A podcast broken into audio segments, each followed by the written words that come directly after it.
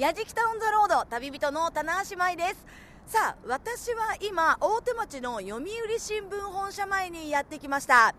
ここはですね箱根道を駆け抜ける箱根駅伝のスタート地点になってるんです。皆さん2014年の箱根駅伝今年の第90回大会見ましたか？私もテレビで見ていたんですが今年は記念大会ということでいつもより3校多い23校が箱根駅伝で走りました。今回はそんなエピソードとともにえこの箱根駅伝の往路のコースを思いっきりドライブしたいと思います。もちろん私日本女子体育大学出身ですので途中走ることもして皆さんに実感コメントもバッチリとしていきたいと思います。さあ間もなく箱根駅伝のスタート時間と同じ午前8時を迎えます。それでは行ってきます。やじきたオンザロード。耳で感じる旅番組。ご案内役の松本英子です。さてこの番組は日本全国津々浦々そこに暮らす方々との出会いを通じてその土地の魅力やゆったりと流れる時間をお届けする旅番組です。今回のテーマはあの箱根駅伝。今年もお正月の2日3日は恒例の第90回箱根駅伝が行われ東洋大学が往路袋の総合優勝を果たしました。今回はかつてない高速レースで山梨学院のオムワンバが途中棄権。無念国士舘3区で繰り上げスタート。さらに日体大のモゼ10人抜きなど序盤から波乱の展開でしたよね。毎年箱根駅伝の中継を見ていると鶴見中継所権太坂烏帽子岩小脇園などよく目にしますよね。え今回は箱根駅伝のコースを車でドライブしながらそのよく目にするスポットをご紹介します。題して108キロ箱根駅伝のコースを優雅にドライブ。旅人は矢じきたスポーツ担当日本女子体育大学出身の棚橋舞さん。山の女神となりなんと箱根路にも挑戦するようです。ぜひホームページをチェックしながら聞いてみてください。さあスタート地点の大手町からいざ箱根の芦ノ湖を目指して出発です。矢 On the road. さあ今車に乗ってスタートしたんですが今日私たちが使用しているこの車トヨタのハリアということで実際に箱根駅伝でも使われてる車なんですよ。結構ね車内なんか革張りで高級感ありますよねこれね。でこの車に乗ってその監督が走っている選手に向かって、まあ、そう叱咤激励をしていくと。でそういうことなんですね。さあそんな走っている間にですねお右手に皇居が見えてきました。結構あのー、スタートからすぐにこの皇居になるんですね。最初にこのザ・東京を駆け抜けるということで。第1区を走る選手っていうのは、まあ、流れを決めると言われているのでかなりのスピード勝負になるんですよね。だからまあこういう景色を楽しんでいる余裕なんていうのはなかなかないのかなと思うんですけれども。なんかこの辺でもうあれですよね。もう最初から結構デッドヒートですよね。優雅に見ているお客さんの横をかなりのスピードで駆け抜けていくんでしょうね。いやちょっと想像できないな松本英子がお送りしています。やじきたオンザロード。今回は108キロ箱根駅伝のコースを優雅にドライブと題して棚橋舞さんがお届けしています。まずは箱根駅伝スタートと同じ朝8時。箱根駅伝の流れを決めると言われる1区からスタートしましてその後花の2区町から海への3区。最短区間の4区。そして山登りの5区まで。大手町から箱根路の往路全長108キロをドライブです。その途中箱根駅伝の中継でよく目にするあのスポットも紹介していきます。箱根駅伝私も毎年お正月の楽しみでして1月2日3日たとえお仕事が入ったとしても録画してまで見るくらいの大ファンなんですが毎回涙してしまうんですよね。さあ今年もそして過去にもさまざまなドラマがあった箱根駅伝のエピソードとともに箱根路を車でドライブします。やじきた On the road さて今国道15号線を走っています、えー、ちょうどですね私の右手には、えー、高架化されたあの、京急線の線路がありましてあすごいなんか立派な大きい駅ですねこの、えー、蒲田踏切っていうのは2012年の大会、えー、88回大会まではこの踏切を通過するというのも第1区のあるポイントでもあったんですね。電車のね、通過時間に当たってしまってランナーが立ち往生したりとか、あとは2008年には線路に足を取られた選手が転倒して、まあ、その後、棄権してしまうなんていうハプニングもありました。ですから、これがなくなったからこそ1区はさらにもっともっとスピードが上がって、花の2区にたすきを渡せるようになったんですねさあ今ちょうど、えー、蒲田を抜けてこれからですね江戸を抜けましてお隣神奈川県に向かいます。やじきた。On the road. Grooves and moves your day. あここが今私が立っているところちょうど明日へ走るというですねこのたすきを受け取っている銅像があるとこ。ちょうどここが花の2区のまあ、中継地点、鶴見中継所になるんですね。えー、スピード勝負だった1区から、まあ、各校のエースが集う2区に、まあ、ここでたすきをつないで、いよいよこの、えー、箱根駅伝の中で最もコースが長いと言われている2区、まあ、この2区でごぼう抜きが見られたりとかね、で今年はねまさかの山梨学院大学のオブワンバ選手が途中棄権したりと本当にこう予想をはるかに超えるドラマがあるのもこの2区、ここからのスタートなんですね。でちょうどねこの反対側反対側が、えー、9区から10区になる、えー、その中継場になるんですけれどもそこはもうなんて言うんですかたすきがつながるのかということですよね。来年もこの場所で走れるのかっていうシード権争いなんかが本当に熾烈になってくる場所なんですね。それがここなのか。なんかあのさっきの大手町に比べたらあの、ビルもちょっとだいぶ低くなってきて途中途中のこの並木道もすごく、えー、綺麗な道路ですね。ここか。私も駅伝走るなら絶対2区だな。2区やりたい。さあ今2区の最大の難所と言われている権太坂を、えー、ドライブしています。実際に自分で来てみると本当に急です。これ結構急。ほら今ランナーランナー走ってる人がいる。頑張れ。であのー、まあレースの時箱根駅伝当日はもちろんここはあの通行止めされてるんですが今あの普通に道路を走ってると結構交通量も多いんですねこの辺ね。でもこれね権太坂以外にももう一つ厳しい上りがあるということでね。まあさすが花の肉と言われてるだけありますよ。あ今ちょっと下りに入りました。あーこれ下りも結構すごいしあれですよね袋の場合は今度これを登ってくるってことですよね。これ後ろ振り返ると結構な結構なシャドですよ。今ここまででドライブを8時にスタートして権太坂を終えるまでで1時間43分。やじきた。On the road ここだよここここ戸塚中継所通り過ぎました。ここから3区箱根駅伝は3区でございます、えー、3区はですねえっ、ー、と町から海へ出ていくんですね。今度。あちょっと高いよこの辺。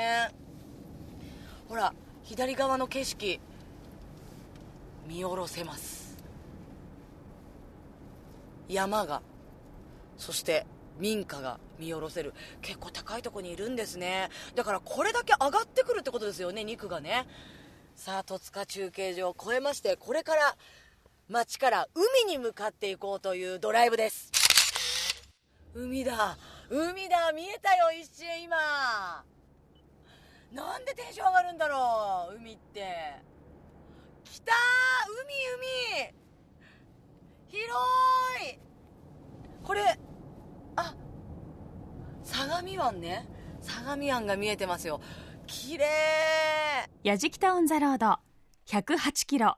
箱根駅伝のコースを優雅にドライブ。と題して棚橋さんが興奮の実況付きでドライブ中です。もうまさに選手が目の前で走ってるんじゃないかと思うほどの熱い解説を聞かせてくださいましたが海にも大興奮してましたね。さて箱根駅伝3区の途中のおなじみといえば烏帽子岩サザンオールスターズのチャコの海岸物語やホテルパシフィックの曲中にも烏帽子岩の歌詞が出てきますよね。そこで昨年10月この烏帽子岩を間近で見られる烏帽子岩周遊船が通年スタート。この周遊船は茅ヶ崎漁港を出発し茅ヶ崎市のシンボル烏帽子岩の周りをおよそ45分かけて一周します。やじきた On the road さあこれから烏帽子岩周遊船に乗ります。これね烏帽子丸っていう名前でこうコンパクトな18人乗りの屋根付きの渡し船なんですね、えー、しっかりとこの救命胴衣を身につけていざ乗りたいと思います。じゃあ出発しますかお願いします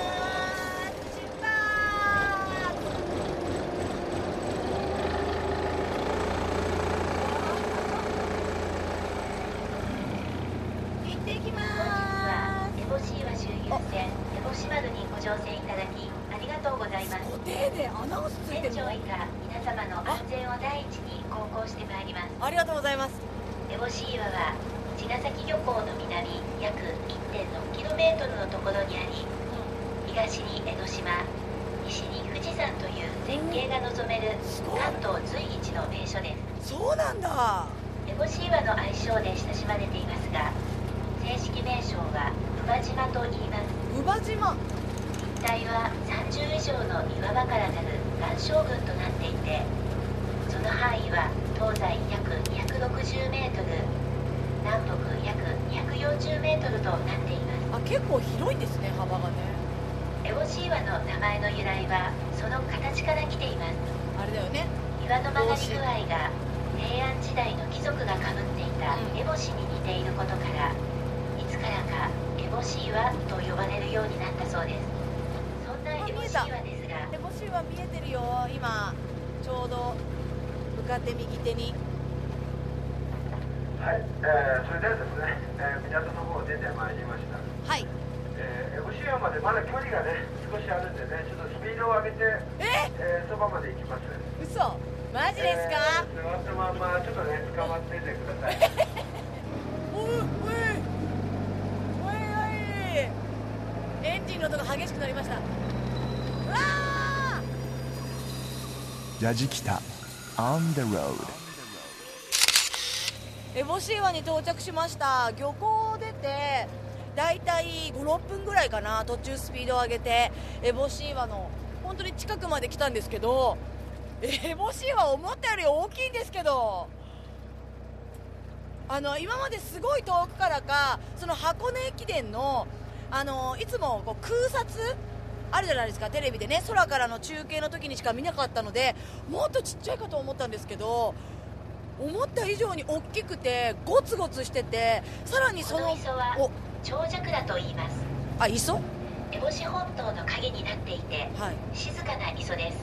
へえ。長桜の名前の由来はここで魚が大量に釣れ長者様になったなどさまざまな説があります本当のところは分かっていませんが長尺らという名前の縁起の良さから、そうだね。ここに釣りに来てたとえ坊主でも許せちゃうなんて釣り客もいるそうです。許せちゃう。そうなんだ。かわいいね。ほら見てみんな岩のとこに上がってるよ烏帽子岩の近くの。釣ってるんだ。今でもやっぱり釣り客多いんだねきっと。ちらは言わずと知れた烏帽子岩がある磯です。はい。烏帽子岩は陸から見ると一つの大きな島に見えますが、うん、実際にはご覧のように大小30以上の磯と呼ばれる岩場があります。そうなんだよね。その中で最も大きな磯が烏帽子岩で高さは海面から12.4メートルあります。ええー、この後ですね本来でしたらあの後ろにね富士山がこう見えてちょうどこの先ちょうど富士山で五潮はこう交差して行くとこなんですよね。ああそっかいいとこなんだ。新聞とかねあれに載ってる写真はここから撮った。今日は雲が多いから。見えないです、ね、残念。船長さんがですね思いっきり舵を引きながら船を止めてくれてエボシーワのベストポジションに連れてきてくれました。であのエボシーワ見ていただくと分かるんですが真ん中のちょっと下のところに丸いくぼみがあると思うんですよね。あるあそこには昔あの石像がありまして神様をあそこに祀っておりました、へえであの岩からちょっと前の方に来るとあのちょっと平らなところがありますけどあそこには大きな鳥居がね嘘。そうだったんだ。あそこの祠にはねあの女神様をねあの祀ってあったんです女神？私だ。海だね海の。あ海の女神 これ写真撮っていいんですか？今。はい。写真撮ろう。写真タイムですよここ。108キロ。箱根駅伝のコースを優雅にドライブです。それにしても烏帽子岩はとっても大きいんですね。しかも富士山が望める景色ですよ。ゆったりと周遊できてかなり近くまで行くことができるっていうのも本当に素敵ですよね。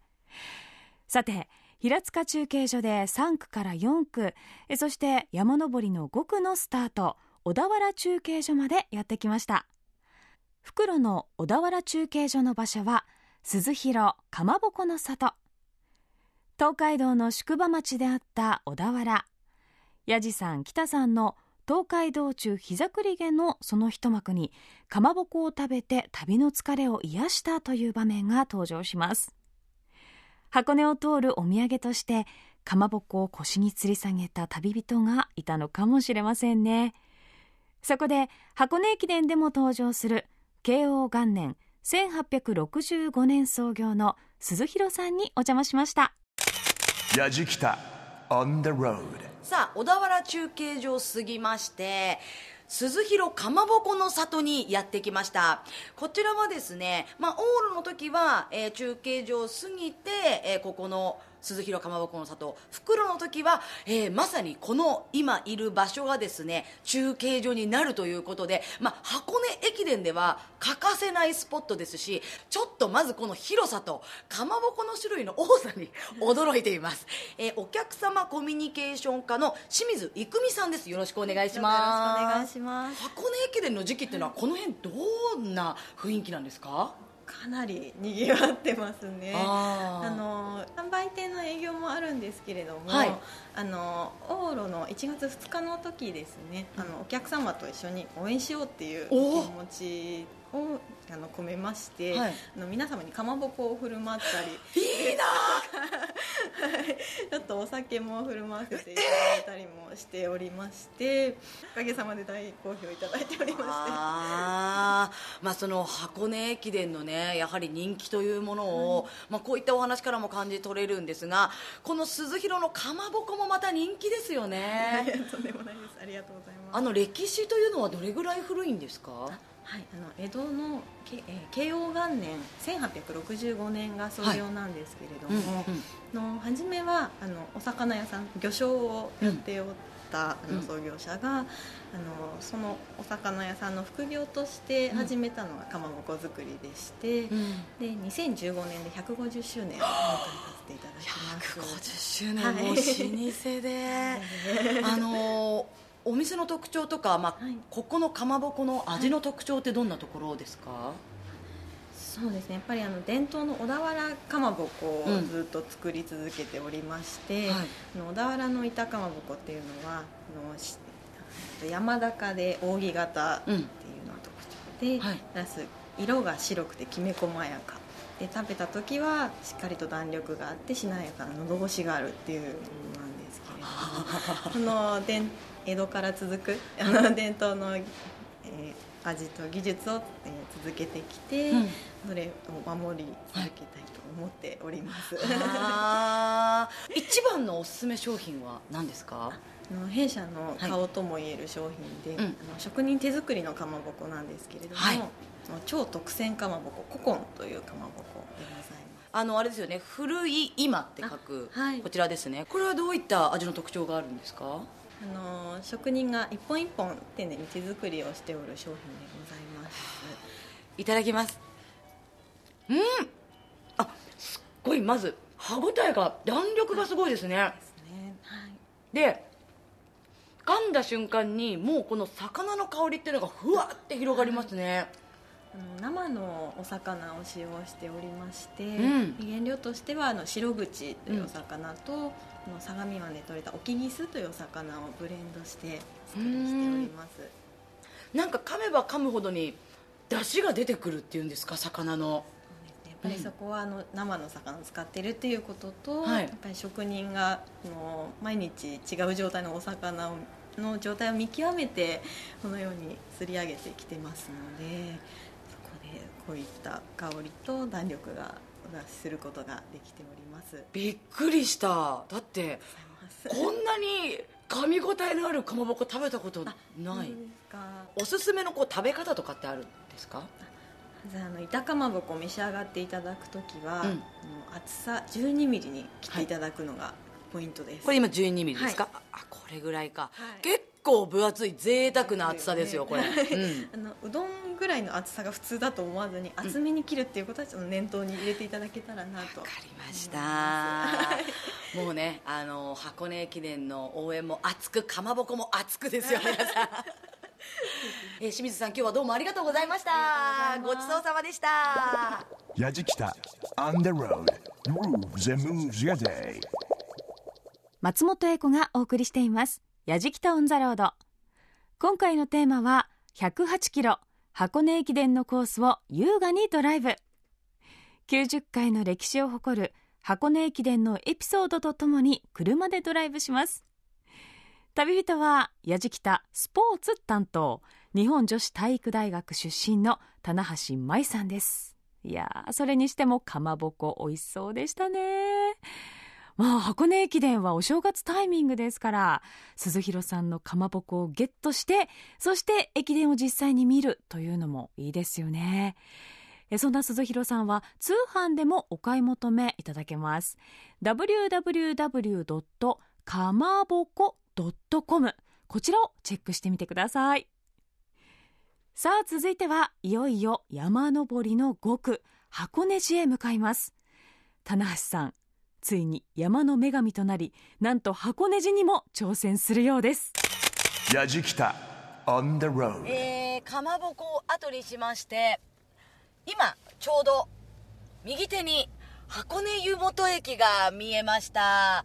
温泉街がわーっと広がってきてあ独特な雰囲気だなと思ってたらやっぱり箱根湯本駅。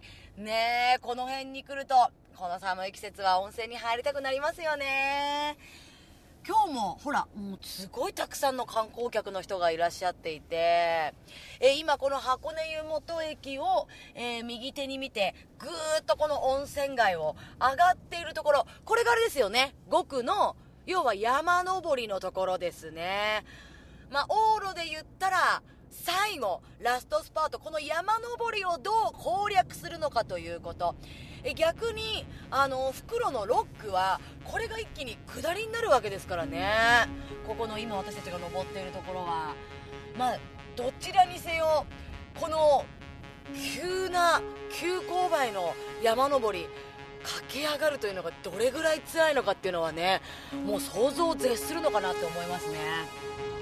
周りの走ってみるか。走りますか？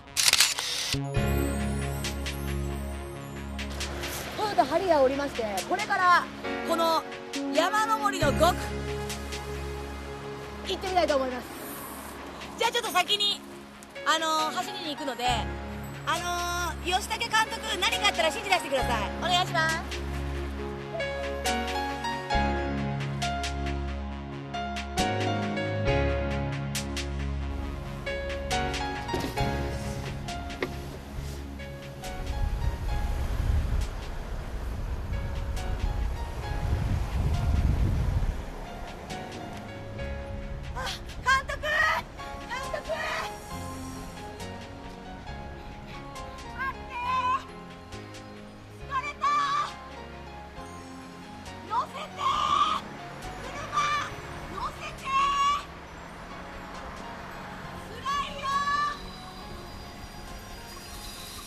ヤジキタ On the road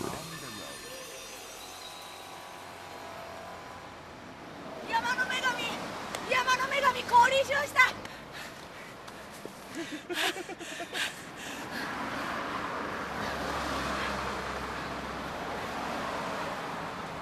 ちょっと。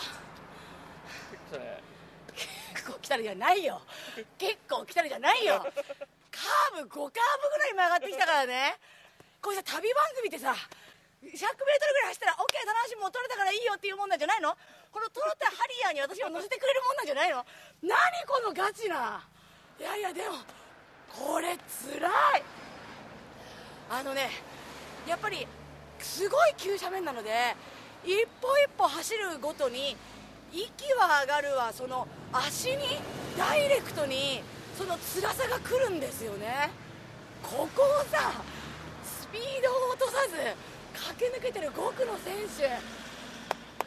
あのテレビでこれから5区を見るときの見方が変わりそうです。本当に素晴らしい。いやいやいやいやお疲れ様でした。おいおいおいおい乗るよ。乗るよ。乗るよ。今ですね無事に車に乗りましてですがまだまだコースは上がってます。えー、温泉街、もう本当にこう山の高いところにある温泉街、いろいろな高級な、えー、温泉ホテルがありまして、まだまだ上がるってことですよね、これ、選手はね。あでも日が出てきて、この右側の山に日が当たって、すっごい綺麗ですね。気温もだいぶ下がりますよね、上の方まで来ると。5度。5度さっき、あのー、海岸沿いを走ってる時11度って出てたんですよ。だから6度ぐらい違うってことですね。まあ、見てよほらこの山の斜面に沿ってあるこのさリゾートホテル。素敵。いくらぐらいするんだろうね泊まるの。泊まりたいな。泊まりたいな。え？何ここ？山の途中に踏切がある、はい、箱根登山鉄道。箱根登山鉄道？なんかいろんな楽しみ方があるんですねこの往路の中で。最初やっぱり大手町のスタートって華々しくていいなとかって思ったけどここまで来てみるとやっぱり5区の山登りって見応えがありそうだなって思うしね。2, 度2度。2度？9度下がったってことですよ。でも私の体感温度だいぶ上がってますけどね。わあ！着いた！ユネッサン。大学の時に1回来たよ大きい！山の中にダダンとそびえ立つ。この大きな建物。みんなが大好きユネッサン。やじきた。On the road. Grooves and moves your day. さて続いてお楽しみの箱根小涌園ユネッサンにやってきました。声が響いてます。聞こえますか？このお湯の音。ね神殿のようなこの中に、まあ、水着で遊べるプール感覚のような温泉があったりとかエンターテインメントとして丸ごと楽しめるこちらの箱根小涌園ユネッサンなんですが詳しくお話を聞いていきます。箱根小涌園ユネッサンの企画担当長島さんです。よろしくお願いします。よろしくお願いします。あのここは水着ゾーンということで、はい、あの皆さん水着でカップルで楽しまれる楽しまれてる方なんかが目立ちますけれども。そうですねはい、はい、えっとカップルあとは休日とかですともほとんどご家族ファミリーの方で埋め尽くされているような状況ですね。大体全部でどれぐらいの種類のお風呂があるんですか？水着入浴エリアだけでも種類は約30種類。30? はいお風呂の種類がございます。はい。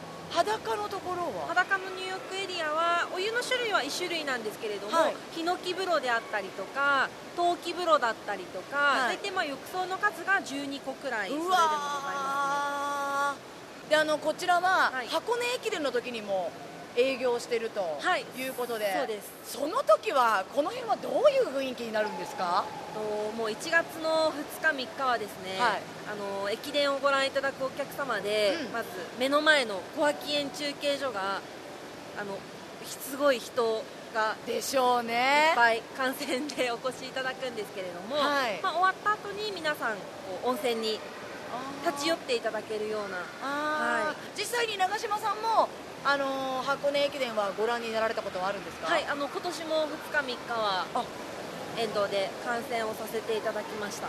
で今日はですねあの実際に私もこれから体験させていただきたいんですけれども、はい、人気のお風呂は何でしょうか、はい、人気があるのはですねやはり鉄板の部分ですと、うん、露天ワイン風呂。ワイン風呂、はい、あとは本格コーヒー風呂。ああいい、はい。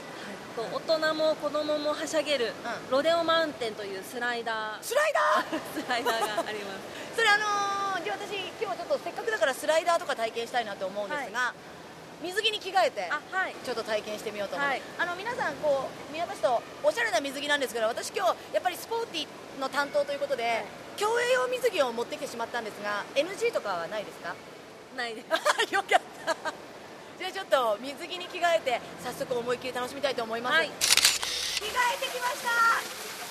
どうですか？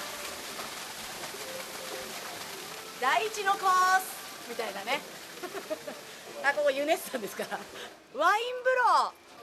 あほら子供たちもいっぱい。お邪魔します。こんにちは。こんにちは。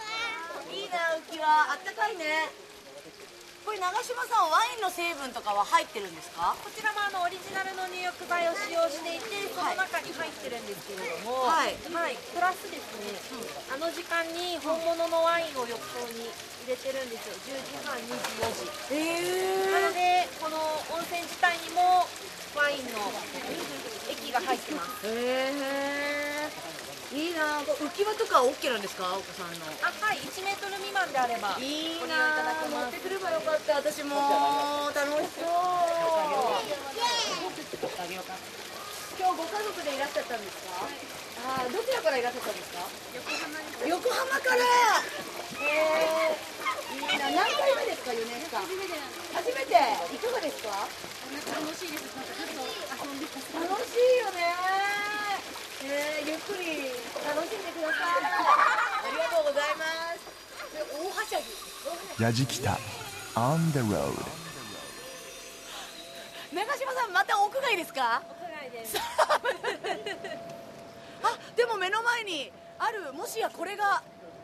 そうです。箱根唯一の温泉スライダーロデオマウンテンです。ロデオマウンテン。来ました。まあ私この箱根の山、はい、5区のね、山マウンテンを登ってきたわけですからユネッサンのマウンテンにも登りましょうよということでこれちょっと滑ってきてもいいですか？どうぞ。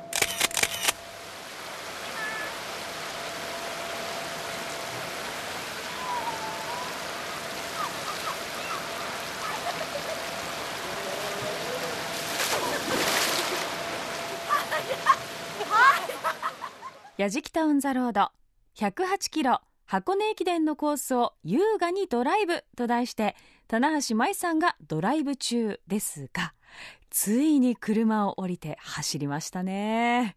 山の女神本気の息切れでした。箱根5区の山登りを体験した後その疲れた体をユネッサンでゆっくり癒すのかなと思いきやさらに体当たりで温泉スライダーやっちゃうあたりがさすが体育会系ですよね。長嶋さんもかなり驚くほどのキレッキレでスライダーを降りてきたそうです。そんな棚橋さんのスピード性の競泳用水着そしてロデオマウンテンの様子をご覧になりたいという方ホームページの動画そして旅日記をぜひチェックしてみてください。さて朝8時にスタートした今回の旅もいよいよラスト。車から見える夕暮れの芦ノ湖を眺めながらゴールを迎えます。箱根駅伝のゴールそしてスタート地点にあります箱根駅伝ミュージアムがあります。各大会の名シーンを記録した貴重な写真往年の名選手が愛用した品々さらに真剣勝負の裏側にあるさまざまなエピソードなどをテーマを区切って展示しています。箱根駅伝ミュージアムの勝俣真理子館長にご案内いただきます。やじきた on the road. 今ちょうど芦ノ湖が目の前に広がって右手に芦ノ湖を見ている状態ですね。ちょうどねあの、西日が足の子にこう落ちていく感じ。すっごい綺麗です。